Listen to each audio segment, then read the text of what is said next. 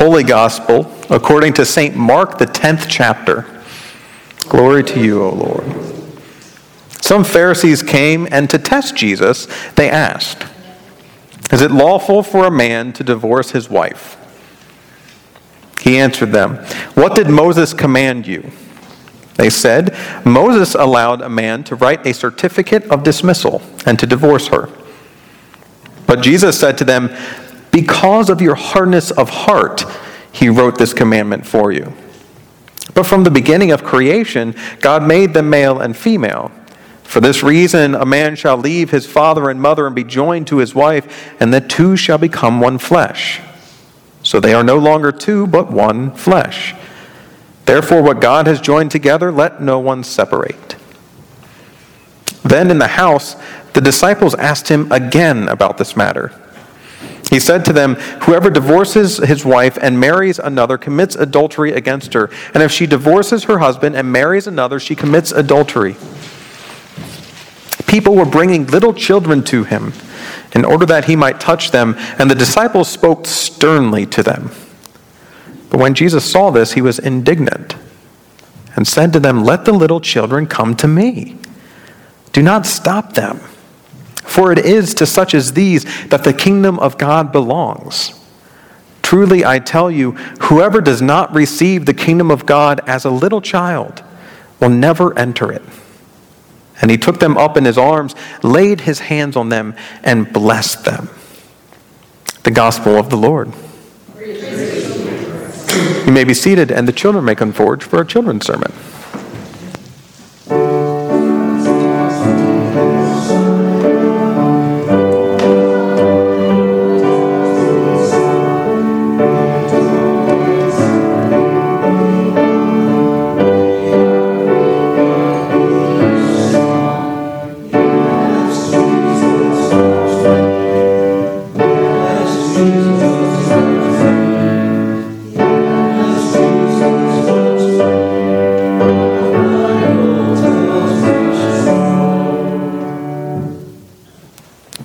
Morning. Good morning. How are you? Good. Just, just me and Anthony. I know. It's kind of nice, isn't it? I always like when we have more people, but I like being with you two as well. It's really fun. So, I have a series of situations I'd like to ask you about, okay? do you guys want to do that too? You want to take a deep breath? Let's take a deep breath. All right, here we go. No pressure. Just tell me, tell me about these things. If someone is in a room that you enter and you're singing songs as loud as you can because you love to sing so much, and they say, Wow, I have got such a headache. What do you do? Shut up. Yeah. Yeah, pretty much. Yeah. I think the guy that. Yeah. You be quiet, and you try to you try to help the other person, right? All right, that's pretty good. How about this? When you see someone, uh, let's see, where where would it be a good place? You're at a buffet, and you see someone trying to carry like their cup and their plate and another plate and a bowl, and they're trying to help someone else too, and they're carrying a bunch of stuff. What do you do? Help them, right? Oh, can I lend you a hand? Yeah, okay. So we know about that one too. All right. How about this? Someone is sitting and you're just kind of sharing, and they share with you, you know what, I've been really sad lately, and I just don't know why. What do you do? Trying to make them out of their depression. Yeah? Maybe try to make them feel better. What else? Um, what did you just say? They feel really sad and they don't know why. What do you do? Um, give them a tissue. A tissue. Yeah, that's a good idea. You just kind of stay with them, don't you? How about someone says, you know what, my mom has been sick lately, and I would like you to pray for him. What do you do? Pray. Pray. That's right. Now, all these things make a whole lot of sense, don't they? Mm-hmm. Today's story, it starts talking about divorce, when people who are married to one another separate from each other. But it ends talking about children, I think the reason for that is is that when we deal with children, a lot of times we know exactly what to do. We help them, we care for them, we, we do as best as we possibly can. And children, you too, all of us, kind of see that and they know how to help others, don't they? You learn how to help others. Today's text is about seeing everyone as someone who needs help. Every single person. So let's try that out. Do I need help? I do. I need so much help. You have no idea. I don't know how I would get through the day without Kristen. And I have no idea what I would do if nobody was here for worship. First of all, I wouldn't be much of a pastor, would I? I'm just a guy standing in a room wearing a robe. But, but, we all need help. I need help knowing what to do and what to say. I need help knowing how to pray. How about you, Jack? Do you ever need help?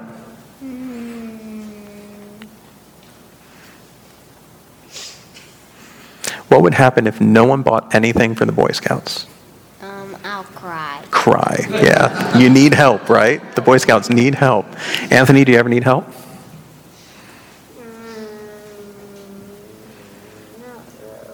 What if no one ever, ever talked to you? If nobody got some popcorn or being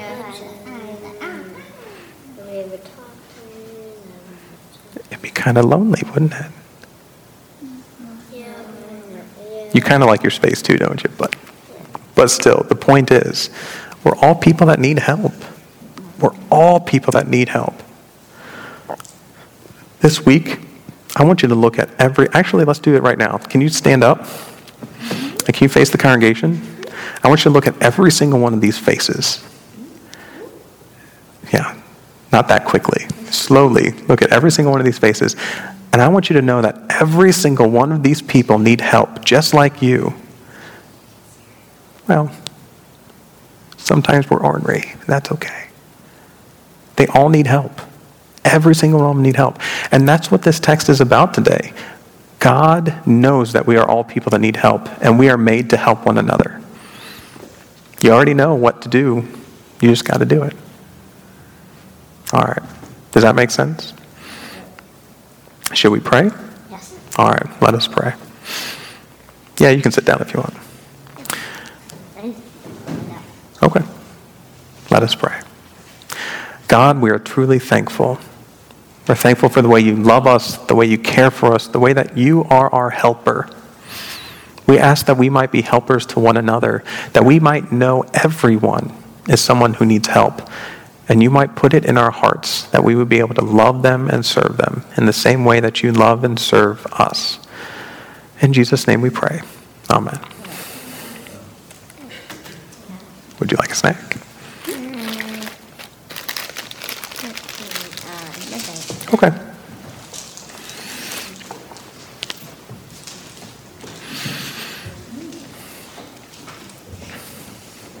In the name of Jesus, amen. I want you to reach back way in your memories to English class. English class.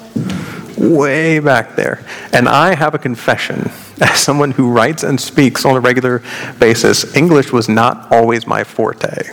Not always my. If you've read my work, you can imagine I struggled with grammar just a little bit.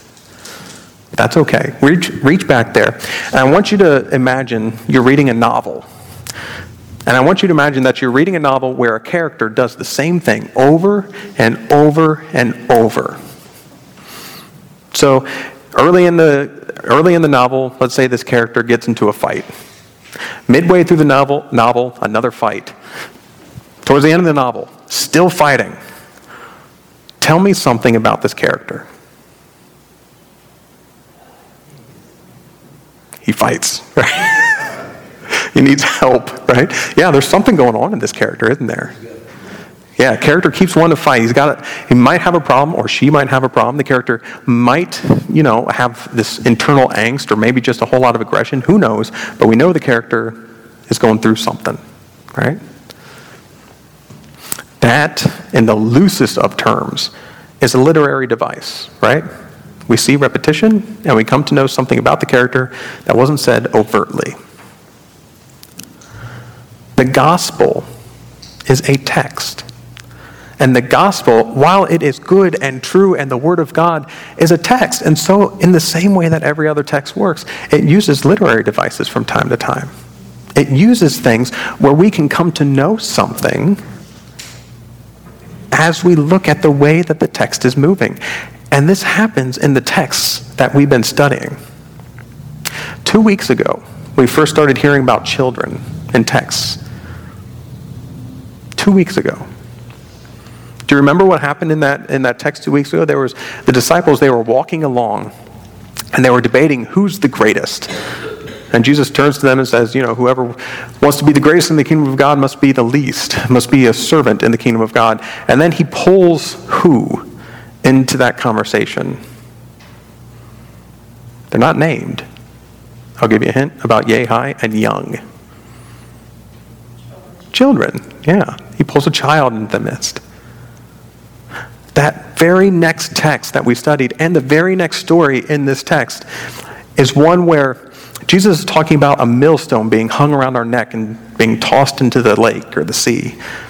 He's also talking about losing our hands and our feet and our eyes. But the reason that we're doing these things is we're causing a specific population not to stumble. What is that population? Children, yes. And again, in today's text, the Pharisees come up looking to test Jesus, and Jesus does engage them on the topic of divorce. But when the disciples ask about it again and they still don't understand, Jesus focuses that conversation on who? Children. Three times we've seen children in a row. And, spoiler alert, but still please come back next week, we're going to hear about children again. Three times we've heard about children in a row, and three times Jesus has made one of these conversations, whether it's about who's the greatest in issues of power, whether it's about how we're using our hands and our feet and our eyes and our whole body, whether it's about self, or whether it's about the relationships that we're in. Three times Jesus has made this about children. Jesus has made this about the ones who cannot fend for themselves, the ones who do need help in life, the ones who are reliant on one another. Children. The text today is about, once again, children. And I said it two weeks ago, I said it last week, and I'll say it again. We are children. We are always children. And this text really gets at the heart of it quite literally. When the issue of divorce comes up, Jesus points to something very specific at the heart. I'm using the words intentionally the heart of divorce. What's the issue with Jesus when it comes to divorce? Children and the hardness of heart. The hardness of heart. How we act with one another in relationships comes out of here. What we do with one another in relationships comes out of here. Now, this text, and I say it every time a text like this comes up, this text is not about staying in relationships that are abusive, and this text is not about staying in close contact with people who will not treat us the way that God intended us to be treated. That's not what the text is about. The text is about what's going on inside of our hearts and how that connects us to one another. And more than that, the text tells us that God already knows that hardness of heart, that separation between one another, happens. God already knows.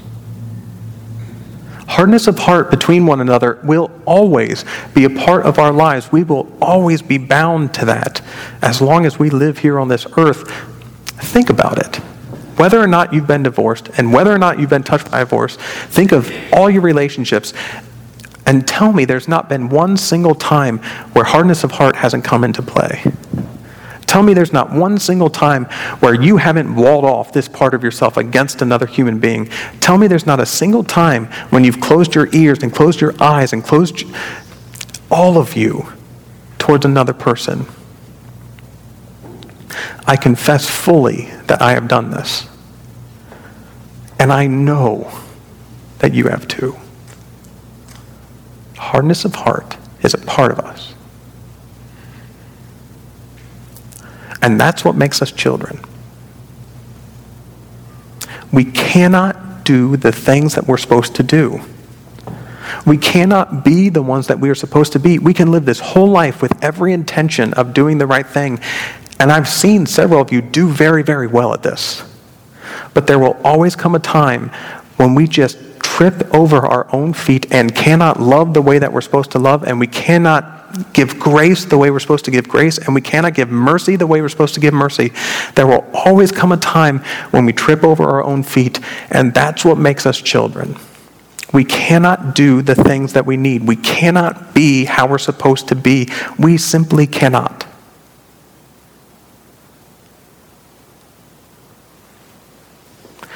There's this neat little line at the end of the text that no one will enter the kingdom of heaven unless they enter it as a child. A child receives things by gift. A child receives things by grace and by love and by mercy. A child isn't out there working, though some do work. But a child receives in our society and in that one, typically, by the love and grace shown to the child. You are children. And you receive the kingdom of heaven not because you have earned it, and you receive the kingdom of heaven not because you've done wonderful and great things. You receive the kingdom of heaven simply because you haven't.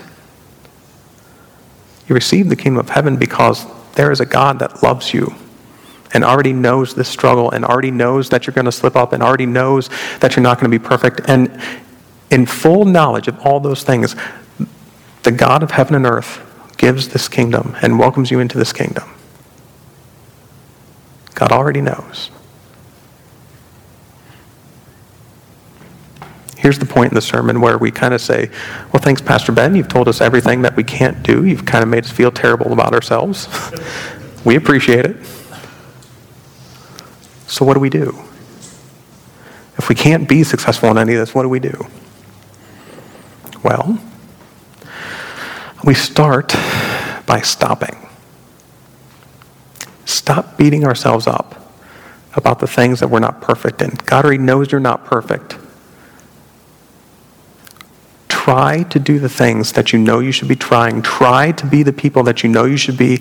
And when you inevitably fail, know without a doubt that the God of heaven and earth loves you all the more. And also, look at every single person in this world as someone who is a child, just like you. As someone who can't do the things they need to do, just like you. As someone who struggles to be the person they should be, just like you. This other person, whether they're in this room or somewhere else in this town or somewhere else in this world, or dare I say it, someone else of a different political party, or someone else of a different understanding, or someone else entirely, this other person is also a child and cannot do the things they need to do. And they are loved, and they are graced, and they are given mercy by God, and you are too. See them this way.